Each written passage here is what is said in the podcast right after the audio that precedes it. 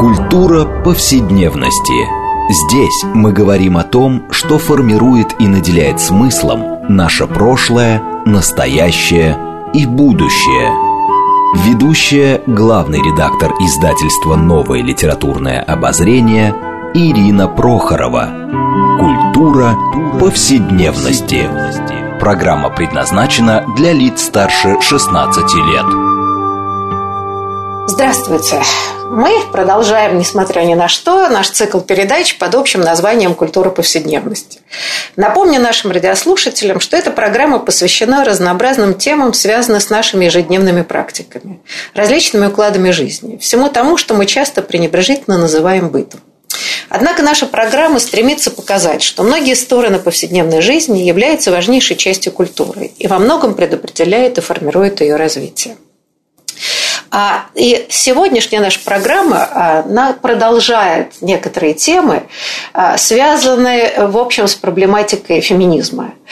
Не только, вот, так сказать, да, теоретической части, но и вообще, как разные идеи, связанные с женской эмансипацией или противников эмансипации, влияют на нашу и повседневную жизнь, на нашу систему ценностей, представлений, бытового поведения. В общем, общем, это такая большая и сложная тема, и мы, в общем, рассматриваем разные ее аспекты. А сегодня мы э, поговорим на, в общем, такую очень сложную, как мне кажется, тему. Это как э, феминистское движение, которое набирало обороты в XIX веке, пыталось найти какие-то ну, бы сказал так, теоретические, мировоззренческие основания для эмансипации. Э, прежде всего имеется в виду европейская эмансипация, куда, в общем, Россия вполне включается. Где они искали источники э, как бы самоутверждения а, и насколько это было убедительно. Вот. И э, беседуем мы сегодня с нашими гостями об этом. Я хочу представить. Это Мария Нестеренко, филолог, редактор серии «Гендерные исследования». Здравствуйте, Мария. Мария. Здравствуйте. И второй наш гость Валерия Косякова, кандидат культурологии, преподаватель РГГУ. Здравствуйте. Здравствуйте. Да, ну я Ирина Прохорова, главный редактор э, издательства «Новое литературное обозрение», ведущая программы. И э, вот мы уже традиционно всегда в наших разговорах отталкиваясь от какой-то важной книги или ряда книг. А, и вот недавно вышла книга шведского историка культуры Пера Факснельда, который называется «Инфернальный феминизм». А, в общем, название уже угрожающее, а, да, но книга а, на самом деле, мне кажется, чрезвычайно важная, которую стоит обсудить и, может быть, даже и поспорить с ней, а, где, собственно говоря, Фанклер пытается показать что в европейской культуре э, женщинам пришлось, и не только женщинам, да, это вот как в европейской культуре 18-19 века, пришлось пересмотреть э, целый ряд положений Библии. А прежде всего третью книгу «Бытия», которая э, значит, говорит о грехопадении. Вот этот миф грехопадения, который оказывается центральным для европейской культуры и подвергается целому ряду переосмыслений философами, писателями, теологами, психологами и так далее. Вот хотелось бы на эту тему поговорить. Она действительно очень важная и непростая. А, ну, значит, вот давайте начнем с вами. В общем, в чем а, мы начнем с грехопадения. Почему, почему вокруг этого сюжета развернулась такая борьба э, и такое количество интерпретаций, ну, наверное, начиная с эпохи Возрождения. Почему это одна из тем важнейших, но тем не менее мы понимаем, что и Ветхий, и Новый Завет имеют очень много сюжетов. Почему вдруг это оказалось в центре культуры, начиная с Возрождения? Вот кто бы хотел начать? Да, Если да, Валерия, вы, да, да, пожалуйста. Я попробую начать наш с вами сегодняшний разговор. Я считаю, что наша тема очень актуальна и в связи с феминизмом, в связи с э, критическим феминизмом, практическим феминизмом. И вот вы в введении сказали о истоках становления и истоках становления в XIX веке, когда феминизм через суфражизм формировался как некоторая манифестация женской независимости. И тут, собственно, одна из фундаментальных коренных проблем – это понимание иудео-христианской парадигмы женщины, так таковой, ее природы, ее онтологического существа, ее присутствия в обществе. Потому что за европейской цивилизацией, за этим большим дискурсом, а, кстати, вот как раз в книжке прекрасной книге «Инфернальный феминизм», там э, один из самых рабочих терминов, конечно, это дискурс в духе Мишеля Фуко. Наверное, тогда будет правильнее сказать на французский манер дискурс. Э, и э, общее вот это парадигма понимания женской природы. И она у нас, конечно, восходит к священному писанию, к э, Ветхому Завету, а потом уже к христианству. Тут большой вклад в женоненавистничество, такое боговдохновенное внес апостол Павел.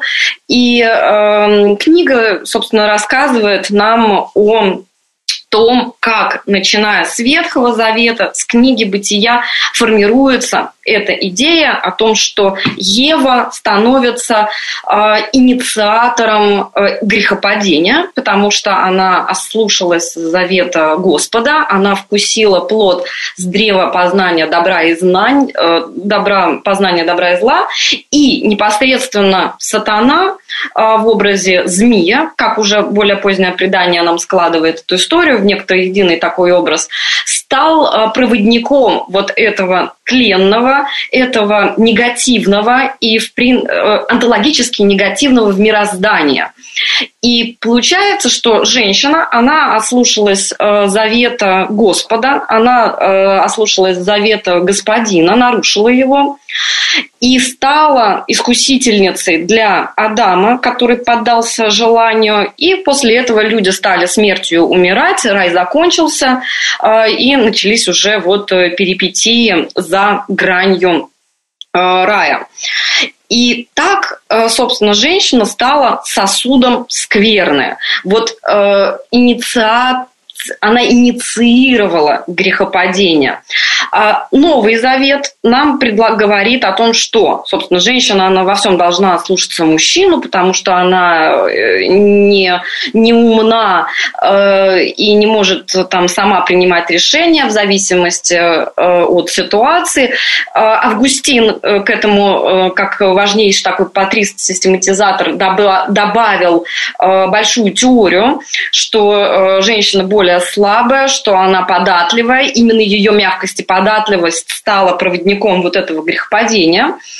И э, Новый Завет, э, он тоже так демонизирует женщину. У нас появляется фигура Богоматери, конечно же.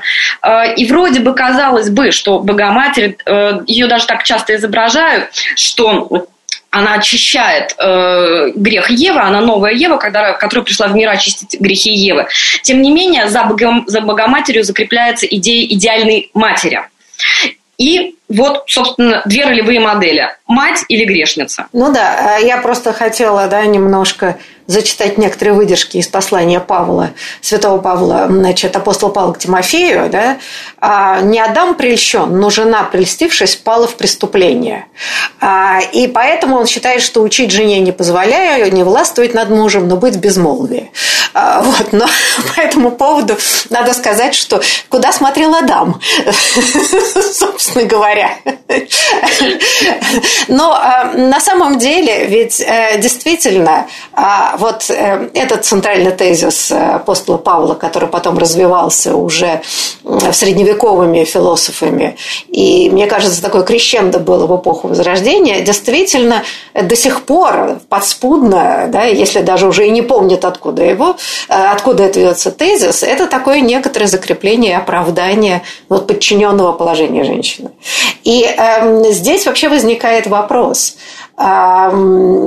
Э, скажем, да, почему, например, именно в эпоху Возрождения этот сюжет становится центральной и в живописи, да? Ну, все, кому посчастливилось смотреть знаменитые фрески, я знаю, в Италии, э, картины, эм, я не знаю, ну, неважно, да, и северного возрождения, какого угодно, да, значит, два сюжета есть ощущение. Это, с одной стороны, там, не знаю, снятие с креста, где Мария, да, оплакивающая сына, центральная, и второе, и, может быть, даже первое, это бесконечное изгнание из рая, значит, Ева, которая принимает яблоко от этого змея.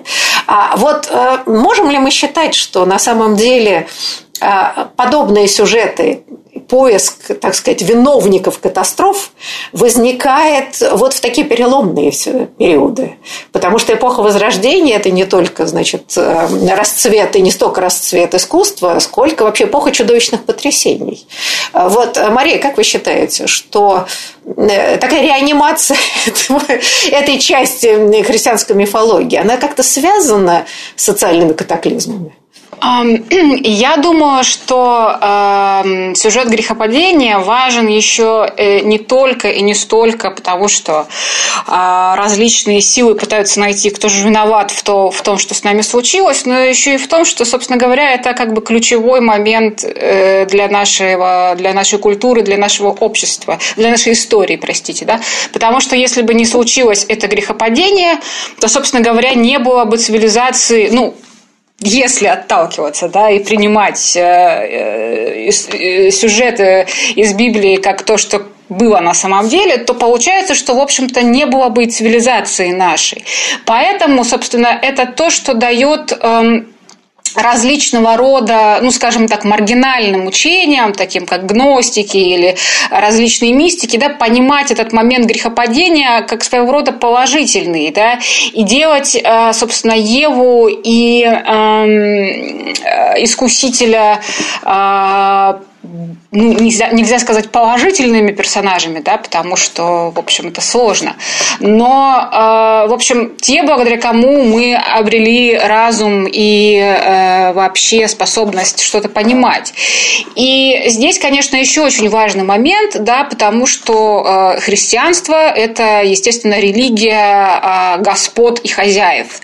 Она, э, христианство освещает э, трон, освещает правителя, родителей и так далее, так далее, и покровительствуют вот э, тому, что часть общества как бы владеет другой частью общества, а этой другой части общества, которая находится находится в э, подчиненном положении, не остается, собственно, ничего, кроме как надеяться, покориться и надеяться на то, что в следующей жизни им воздастся. И вот эти угнетенные группы в разные а, моменты истории задумывались о том, что если Господь на самом деле против них, а, то тогда получается, что и защиты надо искать у его главного противника, да, у Люцифера, да, Люцифер недаром ведь э, как бы переводится как светоносный, вот, поэтому, что касается э, как бы поиска, вот почему, почему эти сюжеты э, становятся вдруг востребованы в, в, эпоху, в эпоху Возрождения, мне кажется, тут Валерия лучше расскажет, но как мне кажется, что действительно это два таких ключевых, противопоставленных друг другу э, сюжета, грехопадения, да, и рождение Иисуса, и его как бы земная жизнь. Да, и там, конечно, с этой точки зрения очень важна фигура Марии. Да, и многие отцы церкви говорили, что Мария, она как бы эм,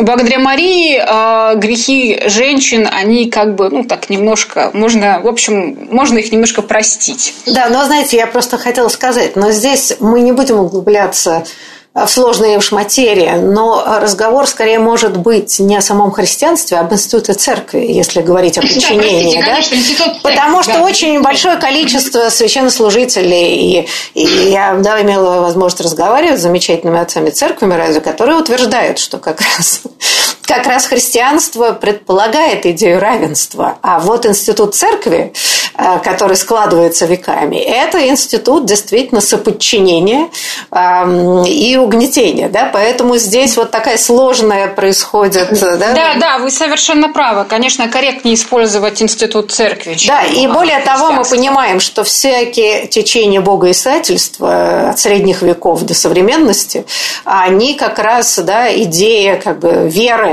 она всегда была связана с борьбой именно с институтом церкви, да, с, с да. обрядовостью да, и укорененностью а, в государственное, так сказать, насилие, да, которое вот была неприемлема. Ну, а вот все-таки, Валерия, а вот немножко действительно про эпоху Возрождения. А, да. И, да. Тут есть что сказать, потому что что э, вообще в раннем средневековье долго думали патристы, какой грех является первым. И вот раннее средневековье нам предлагает, что самый первый грех из семи смертных грехов, кстати, который был не всегда семь, бывало то восемь, то девять, это гордыня. И вот гордыня, она была и у Люцифера, и он был низвержен, поэтому, согласно тоже преданию, с небес на землю, и у Евы. Это опять связывает вот сатан, сатану Люцифера и Еву, что они возгордились. И как бы гордыня, она инициировала разрушение порядка, разрушение иерархии. То есть есть некоторая господская иерархия установленная, которую вот эта компания у нас нарушает. Именно поэтому они демонизируются и появляется вот эта негативность.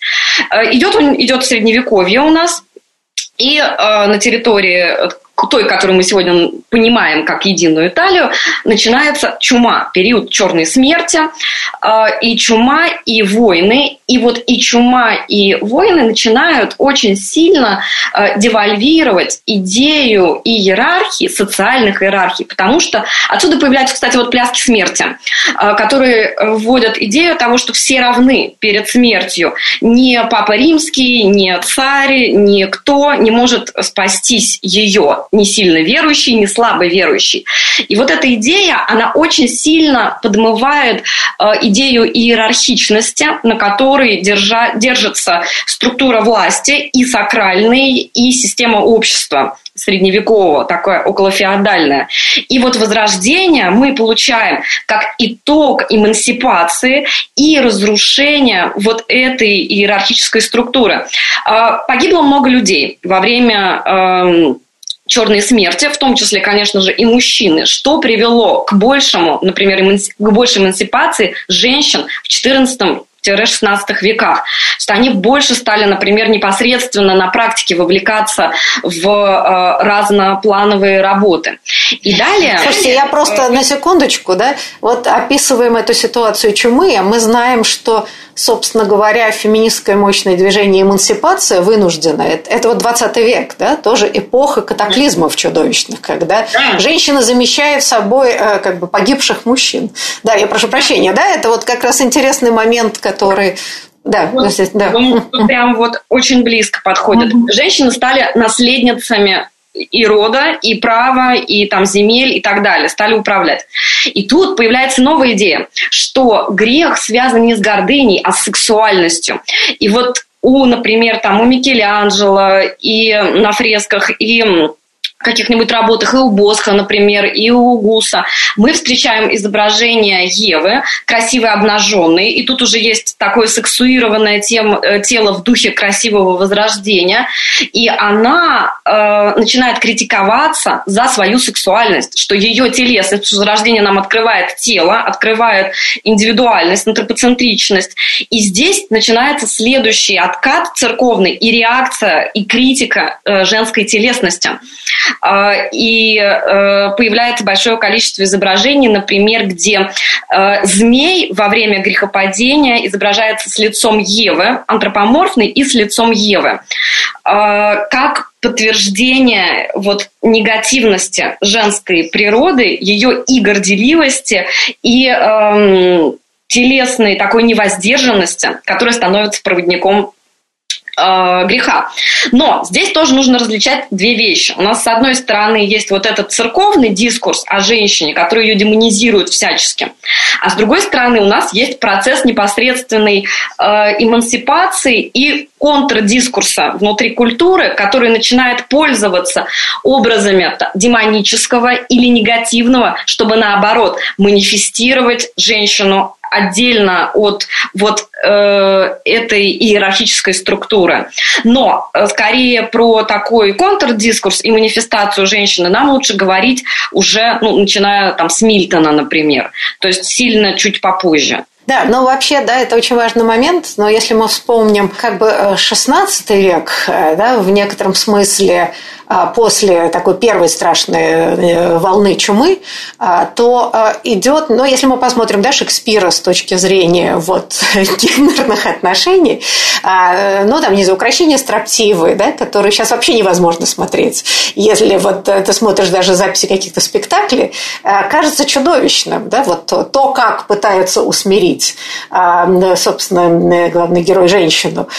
И вообще, так сказать, вот образ женщин там и у Шекспира, и у многих его современников, он, в общем, действительно крайне негативный. Я думаю, что это реакция вот на эту женскую эмансипацию и попытка, так сказать, вернуть на круги своя все, значит, некоторую эту систему. Да, Мария? Да, конечно, вы абсолютно правы. Так и происходит. Более того, Факснельд в своей книге очень подробно пишет о том, что а, вот в эпоху декаданса, да, когда как раз-таки э, женское движение в Европе набирает свою силу, да, вот в эпохе декаданса особую, а, особое значение приобретает образ такой демонизированной женщины, да, вот такой роковой искусительницы, которая а, несет э, зло и смерть мужчинам, да, и Бадлер в одной из своих э, значит, каких-то дневниковых записей, он говорил о том, что, дескать, чем женщина отличается от Дэнди. Если есть Дэнди, то зачем есть женщина? Она отвратительна, она там... У нее менструации, у нее вообще она ужасна. Вот. Да, Валерия. У меня тоже маленький есть комментарий, такой чуть-чуть поближе к Шекспиру. Ведь у нас как раз раннее новое время – это охота на ведьм. И да, тема ведьм тоже прекрасно раскрывается в книжке «Инфернальный феминизм», очень многогранно. И тут хочется еще вспомнить исследовательницу итальянскую актуальную Сильвию Федеричи, Ричи, которая написала книжку про Калибан и ведьма, где она исследует гонения на ведьм.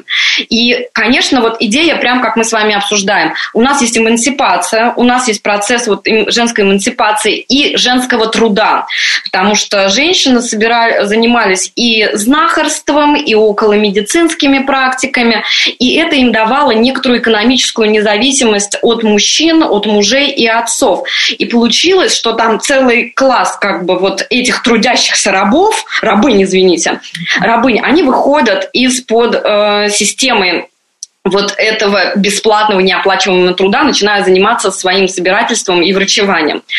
И процесс, э, процессы над ведьмами, они были важны католической церкви не только как удержание власти в период борьбы с, реформат, с реформаторами, с реформацией, но и в том числе как попытка закрепить женщину внутри семьи для того, чтобы она медленнее эмансипировалась. И отсюда появляется образ э, негативной ведьмы. А, и вот атрибуты ведьмы часто, это же что? Это как раз атрибуты э, женского труда. Э, какая-нибудь прялка или метелка, поэтому ведьмы на метелках там ну, в иконографии и летают, изображаются. То есть это то, что связано... Котел, приготовление, то, что связано с женскими практиками. И вот эта тема, она демонизируется, пока, как справедливо заметила тоже э, Маша, не приходят э, прекрасный 19 век, ну, относительно прекрасный, да, но как раз вот все процессы переосмысления так уже мощно у нас идут, э, и романтики, и декаданс начинают использовать вот эту демонизацию в контрдемонизации, то есть они ее берут наоборот, как признаки свободы, как знаки свободы, и Ева становится героиней, которая восстала против Господа, как и сатана. Ведьма становится героиней, потому что она смогла утвердить свое желание, смогла эмансипироваться. Э, также и с Лилит происходит э, с другим э, мифологическим героем из иудео-христианского наследия. И вот эта образность, она поднимается так на стандарты и используется для построения новой идентичности. А, да, вы знаете, но э, вот сразу вспомнила, что вот этот знаменитый процесс «Салемские ведьмы», э, да, вспышка истерии в новом свете, а ведь там тоже очень интересно, потому что переселенцы, да, и вот растекаясь по этим, значит, прериям и так далее, там ведь тоже складывается большая женская независимость. Если не в правовом плане, а мы знаем, что вообще еще в середине 20 века американские женщины там не могли открыть счет в банке без мужа и прочее, но на практике, да, оказываются страшно независимыми, потому что женщины вместе с переселенцами, понятное дело, что там боевой дух был очень силен. И в каком-то смысле смысле. Я думаю, что если посмотреть вот на все те процессы, которые происходили и в Америке, они тоже были связаны с этими попытками как-то женщин приструнить, эм, ограничить их большой степень независимости и активности в общественной жизни. Да, но вот, к сожалению, на самой интересной ноте нам нужно прерваться на перерыв. После перерыва мы с вами обязательно продолжим разговор о, я бы сказала, такой противоречивости женской эмансипации и как символически эта эмансипация пыталась себя описать и легитимировать. Так что, пожалуйста, не переключайтесь.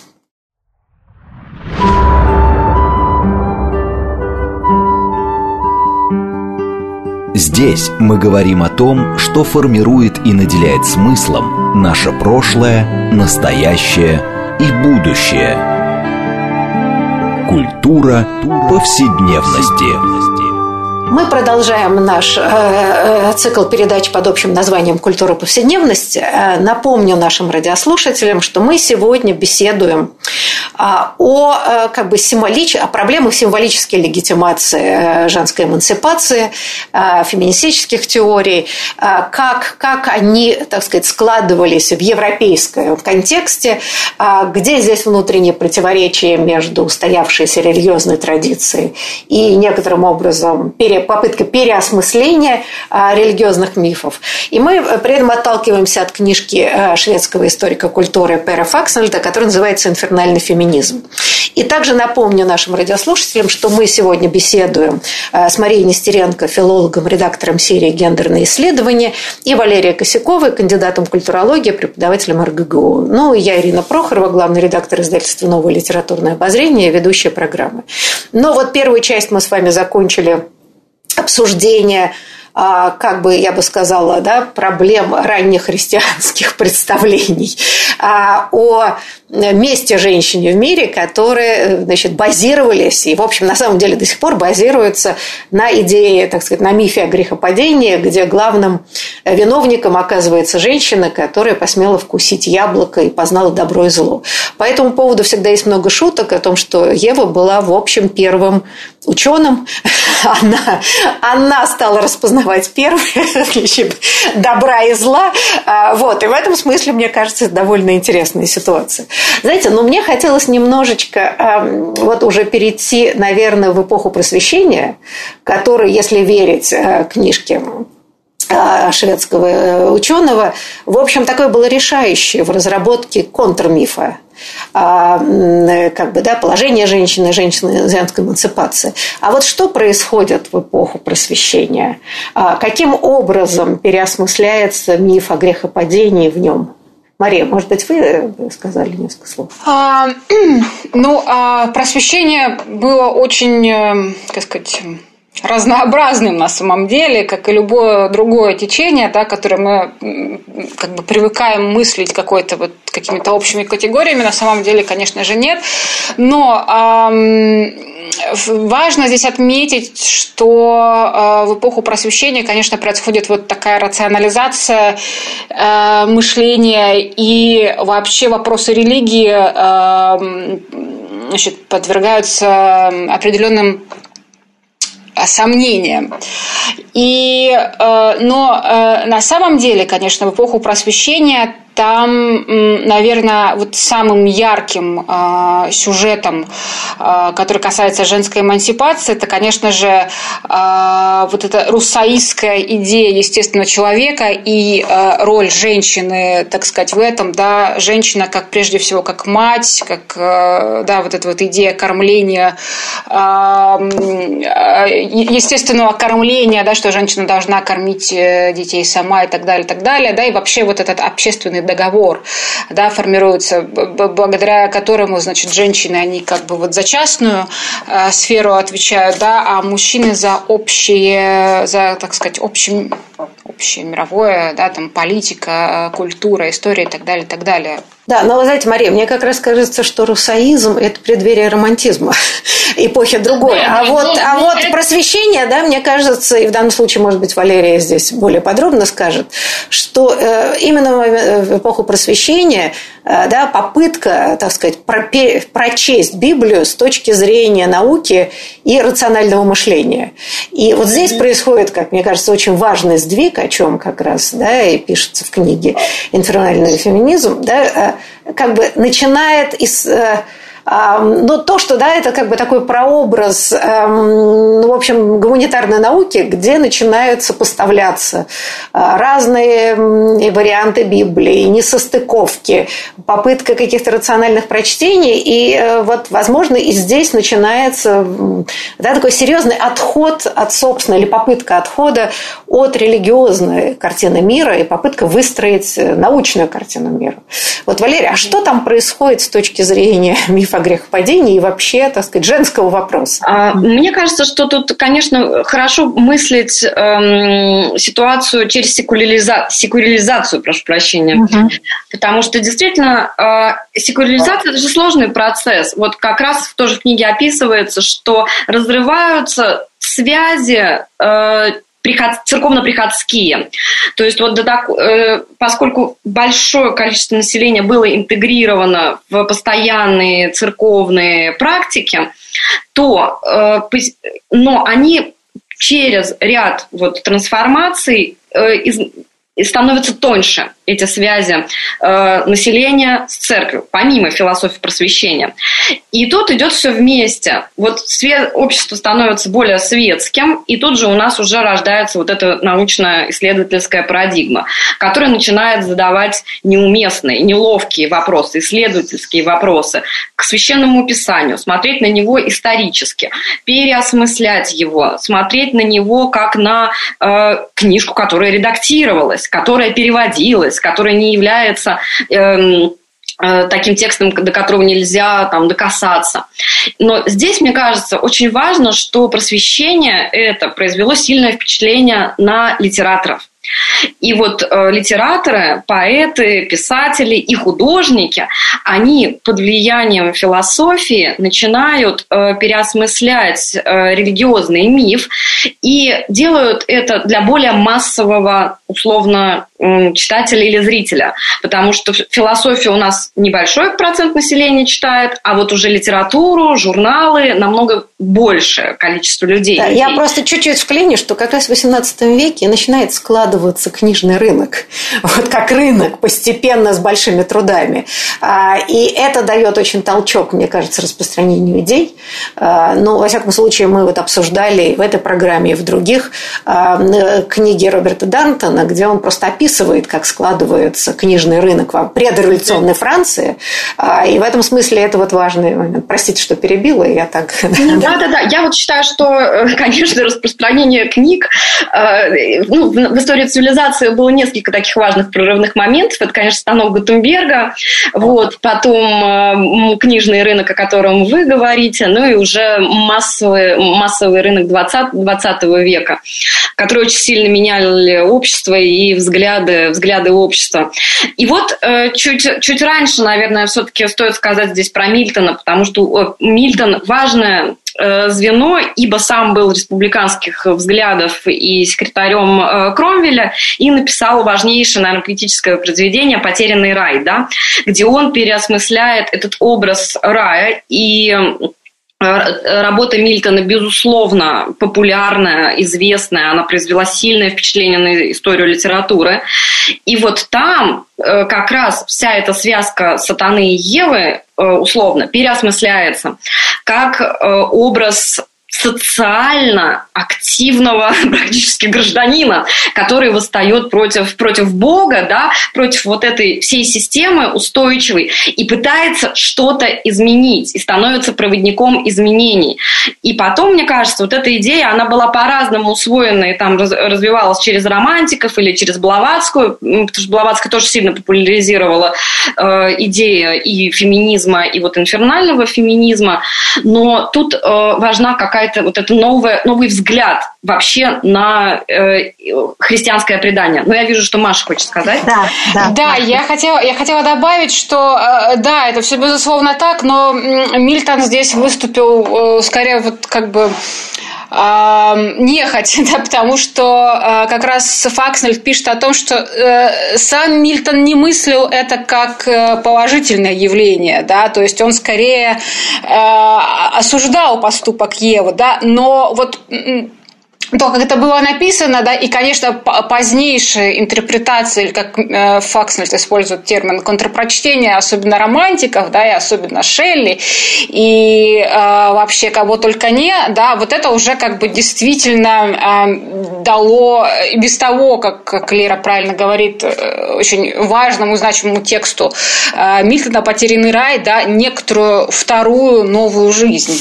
Знаете, а вот э, э мне очень интересно, ведь как раз очень важный набор текстов и переосмысление того же Мильтона, а, и появление там, не знаю, Шиллера, Гетте, да, ну, то есть предромантическая а, мысль, а, это как бы накануне французской революции, где как раз фигура женщины становится символом революционных преобразований. Ну, известная картина да, «Женщина на баррикадах» символизирует революцию. И в данном случае, ведь мы знаем и не только из истории литературы, разговоры и просто из реальности, что в такие переломные моменты у женщин появляются некоторые социальные лифты. А, ну, мы знаем даже в печальных историях и, в общем, да, российской гражданской войны, где женщины оказываются очень важным элементом а, не, не, только сохранения, не только сохранения там, сказать, семьи и прочее, а вообще, так сказать, я не знаю, воительницами по разную сторону баррикад. А в данном случае, мне кажется, что вот этот пересмотр мифа, где идет реабилитация Евы, в том числе, как ни странно, о частичной реабилитации, а, значит, змея-искусителя э, и даже дьявола, да, они как раз очень сильно привязаны к этому предчувствию катаклизмов. И э, вот здесь очень важный момент, и что ведь и, я бы сказала, активность феминистского движения в конце XIX века, мы не будем забывать, что это тоже да, некоторые предчувствия колоссальных перемен и, к сожалению, катастрофических.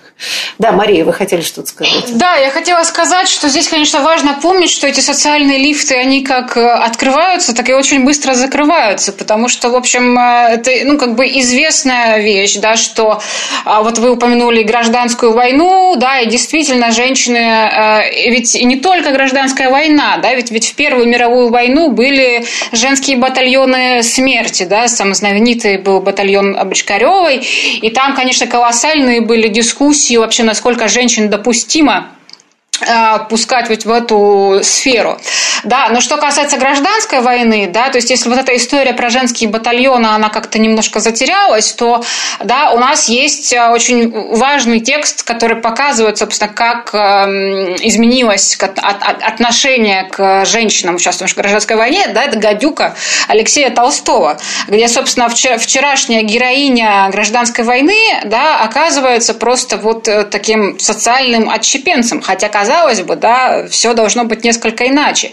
Точно так же там а, во время Великой Отечественной или э, слэш э, Второй мировой войны, да, не только в СССР, но и там в Америке, да, женщин привлекали на производство, э, всевозможные бодрые лозунги и так далее, но как только мужчины возвращались с фронта, нужно было освободить место, рабочие места, и э, женщин Э, постепенно, э, или даже не постепенно, да, а смещали э, с этих позиций, да. Бетти Фриден, автор замечательной книги «Загадка женственности», да, вот описывая то, в чем оказались женщины американские в 50-е годы, да, называет это, кажется, уютным концлагерем. Ну, то есть, вот, может быть, это несколько резкое сравнение, но тем не менее, да, и в Советском Союзе тоже вот этот откат к, так сказать, к традиционным ценностям, он тоже очень и очень а, заметен. Хотя, конечно же, по сравнению с Америкой, женщины в Советском Союзе гораздо больше занимали какие-то важные места и, в, и с точки зрения политики, всякие там э, депутатки. И вот есть, кстати, прекрасный фильм «Простая история» с Ноной Бардюковой, где она становится... Э, вообще вот по нему можно вообще изучать, мне кажется, гендерный советский уклад, да, где вот она становится... Условно, условно можно, да. да. Нет, и... на самом деле, да, простите, я вас перебью, но ведь как раз... Я закончила. Да, да, да, нет, описывает, что попытка э, вернуть женщин в Америке после Второй войны, значит, в дом и описывать эту, эту идеальную американскую семью, которая очень сильно э, на самом деле идеализировала в Советском Союзе косвенными путями, и привело к второй волне феминизма, потому что женщины уже не очень хотели возвращаться э, вот обратно на кухню. А что касается советской ситуации, но учитывая, какое количество мужчин погибло, во время Второй мировой войны, что да, были, так сказать, ситуации, когда женщины возглавляли колхозы очень успешно во время войны, потом возвращались мужчины, и их, так сказать, обратно возвращали к рядовым колхозницам. Но, тем не менее, я думаю, что если посмотреть на ситуацию гендерную а, там, в конце 50-х, начало 60-х годов, а, в Советском Союзе женщины вынуждены или добровольно, но, тем не менее, правда заняли очень много ниш, потому что, ну, потому что мужчин просто выбили Эм, в результате репрессий Второй мировой войны. И в данном случае все попытки отката, так сказать, традиционным ценностям, они шли в течение 70-х, 80-х годов, но на уровне, скорее, так сказать, дискуссивных каких-то практик, но отнюдь не реальности.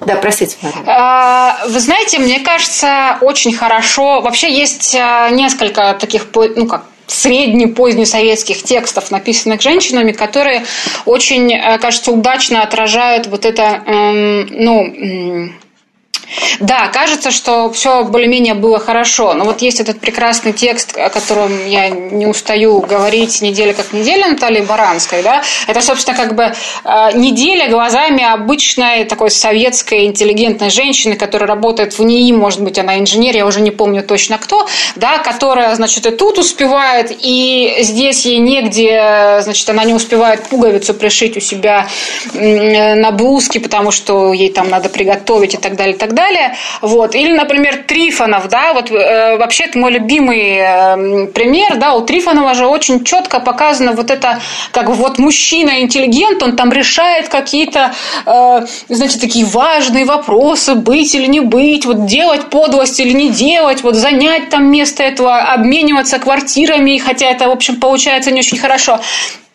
А его жена в это время, да, она, э, значит, что? Она там выбивает место в детском саду. Она э, там стоит в очереди, чтобы урвать две банки сайры. В общем, как бы весь быт держится Слушайте, но это ней. по этому поводу был анекдот замечательный советский, да, э, что, значит, как бы, да, мужчина, я сейчас не помню точно, но это как бы идея, да, значит, жена у нас занимается там детьми, хозяйством, там, работой, все прочее, а я думаю, значит, о мире во всем мире, там, меня беспокоит Гондурас и так далее. На самом деле это хорошо как раз а, вот в фольклоре советском четко описаны эти гендерные а, какие-то неправильные водоразделы и системы ответственности.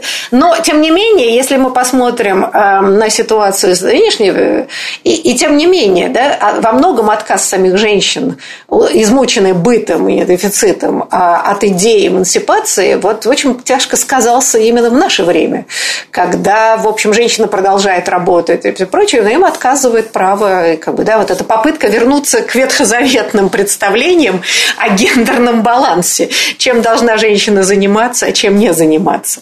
А, Валерия, мы как-то не даем вам слово сказать. Я наслаждаюсь. Да. Я сразу вспомнила, конечно, здесь эту идею уже суфражисток о том, что Ева – это новый Прометей. Но Ева, конечно, это новый Прометей, и огонь, и знания, и познания, но судьба Прометея тоже не из легких. Да. Феминизация и сатана, и с другой стороны противоположность крайности, это вот и Прометей тоже, который э, в некоторых э, мучениях Э, занимался собой своим огнем. Но мне кажется важно, что мы так много с вами говорим в основном о том дискурсе, который конструирует этот образ э, новой женщины, освобожденной женщины там, через Люцифера. Но мы в основном с вами говорим э, все это время о том, как в мужской культуре, в мужской литературе складывался этот образ, да, как он через литературу, романтизм, социальные практики эм, Прудона Бакунина там выходил за границы текстуального в политическое, но мы пока в меньшей степени говорим о э, женщинах и о том, что они писали, что они говорили сами про себя. Вот 19 век и 20 век нам открывает э, возможность э, узнать э, вот этот какой-то женский взгляд на проблему. И здесь мне представляется важными, конечно, фигура Мэри Шелли, если говорить про про романтизм. Чуть позже э, Блаватская, конечно же, и через э, теософию Блаватской, которая была популярна в массовых кругах и у широкого читателя, Э, проникают идеи вот э, такой амбивалентности и важности э, женской роли в мифологическом предании, в социальных практиках. Сама Блаватская становится где-то здесь символом, мне кажется, феминизма и эмансипации. Ей... Ну да, она как бы предлагает контррелигиозное сознание, да, вот с эзотерикой, которая перемешана с большим количеством, как вы говорите правильно, какими-то социальными идеями, идеями политическими. Да, прошу прощения. Да, и тут у нас возникает и женская литература, женщины-писательницы, женщины-художницы, 19 век уже достаточно такое сильное течение. А, Стентон пишет женскую Библию, и у меня тут тоже важная работа «Женская Библия», где э, ну, такой полное переосмысление образа женщины происходит. Э, ну, может быть, не очень критическое, но тем не менее по контрасту очень положительное с тем, как традиционно Библия смотрит на образ женщины. И из вот всего этого количества э, и текстов, и э, политической активности, и борьбы за свои права у нас происходит же целый ряд изменений тоже, которые описываются в книге. И в моде, и, например, на театре там появляется образ образ Сары Бернар, э, которая... Все эти фам-фаталь, э, да, роковые женщины, это правда такое переосмысление, собственно, всей этой мифологии религиозной. Э, да, образ роковой женщины, он же очень интересный, потому что, с одной стороны, он вот очень четко показывает проблему. Мы здесь видим и эротизацию женщины всегда в образе роковой красавицы и ее демонизацию, потому что она такая и страшная, и эротизированная. Вот прям как Ева вот в этом христианском дискурсе. А с другой стороны, это новая женщина, которая берет власть в свои руки, которая портит жизнь, условно портит, да, мужчине. То есть она меняет как-то скрипт социального поведения, и это дает возможность ее демонизировать, но это и ее манифестирует как нечто независимое. В этом страх э, и в этом неизбежность социальных изменений. Знаете, а я вот сейчас думаю, э, вот у нас осталось буквально две минуты, а мы еще ничего не обсудили, как обычно, но мы обязательно еще вернемся. Знаете, вот с этой точки зрения, если прочитать книгу Факсфельда «Инфернальный феминизм», совершенно по-другому начинаешь смотреть, простите, на книгу Булгакова а, которая вот, казалось бы, никакого отношения к эмансипации женской не имеет. А, но, тем не менее, вдруг а, фигура Воланда, да, который оказывается единственным, так сказать, ну, спасителем в каком-то смысле влюбленных. А сама фигура Маргариты, которая становится дьяволицей для того, чтобы спасать э, э, мастера, да, и вдруг оказывается, что эта книга вписывается вот во весь этот феминистский контекст, хотя Булгакова упрекнуть, наверное, в симпатии к феминизму, наверное, трудно. Но, тем не менее, вся образность э, мастера и Маргариты неожиданным да, образом как замечательно примыкает ко всем этим направлениям. Эмансипация женских, эзотерических учений, все то, что вот, так сказать, да, так бурно развивалось в конце 19-го, в начале 20 века. И, честно говоря, не помню, чтобы с этой точки зрения роман «Мастер Маргарита» был прочитан и описан. А мне кажется, это очень... Да. Но, Мария, вам последнее слово. Вы знаете, а, как бы он имеет прямое отношение к гендерному укладу, его описанию. Конечно, Булгаков это сделал нехотя, но что мы там видим? Там на самом деле мы видим, как э, сидит мастер и ждет, когда его спасут. А кто его спасает? Его спасает его возлюбленная, собственно говоря. То есть здесь вот как бы такая э, инверсия происходит на самом деле. Да, именно. И фигура, э, значит, ну, фактически сатаны, который в отсутствие Бога и, значит, проклятой страны оказывается единственным спасителем. И правда, эта инверсия христианского мира, она действительно поразительным образом сопрягается вот, вот с этой контрмифологией, которая разрабатывалась в течение нескольких веков в европейской культуре. Вот нам приходится поставить точку, как всегда, на самом важном месте, но, несомненно, мы продолжим эту тему. Я благодарю своих гостей. Большое вам спасибо за интересную беседу. И, в общем, до новых встреч.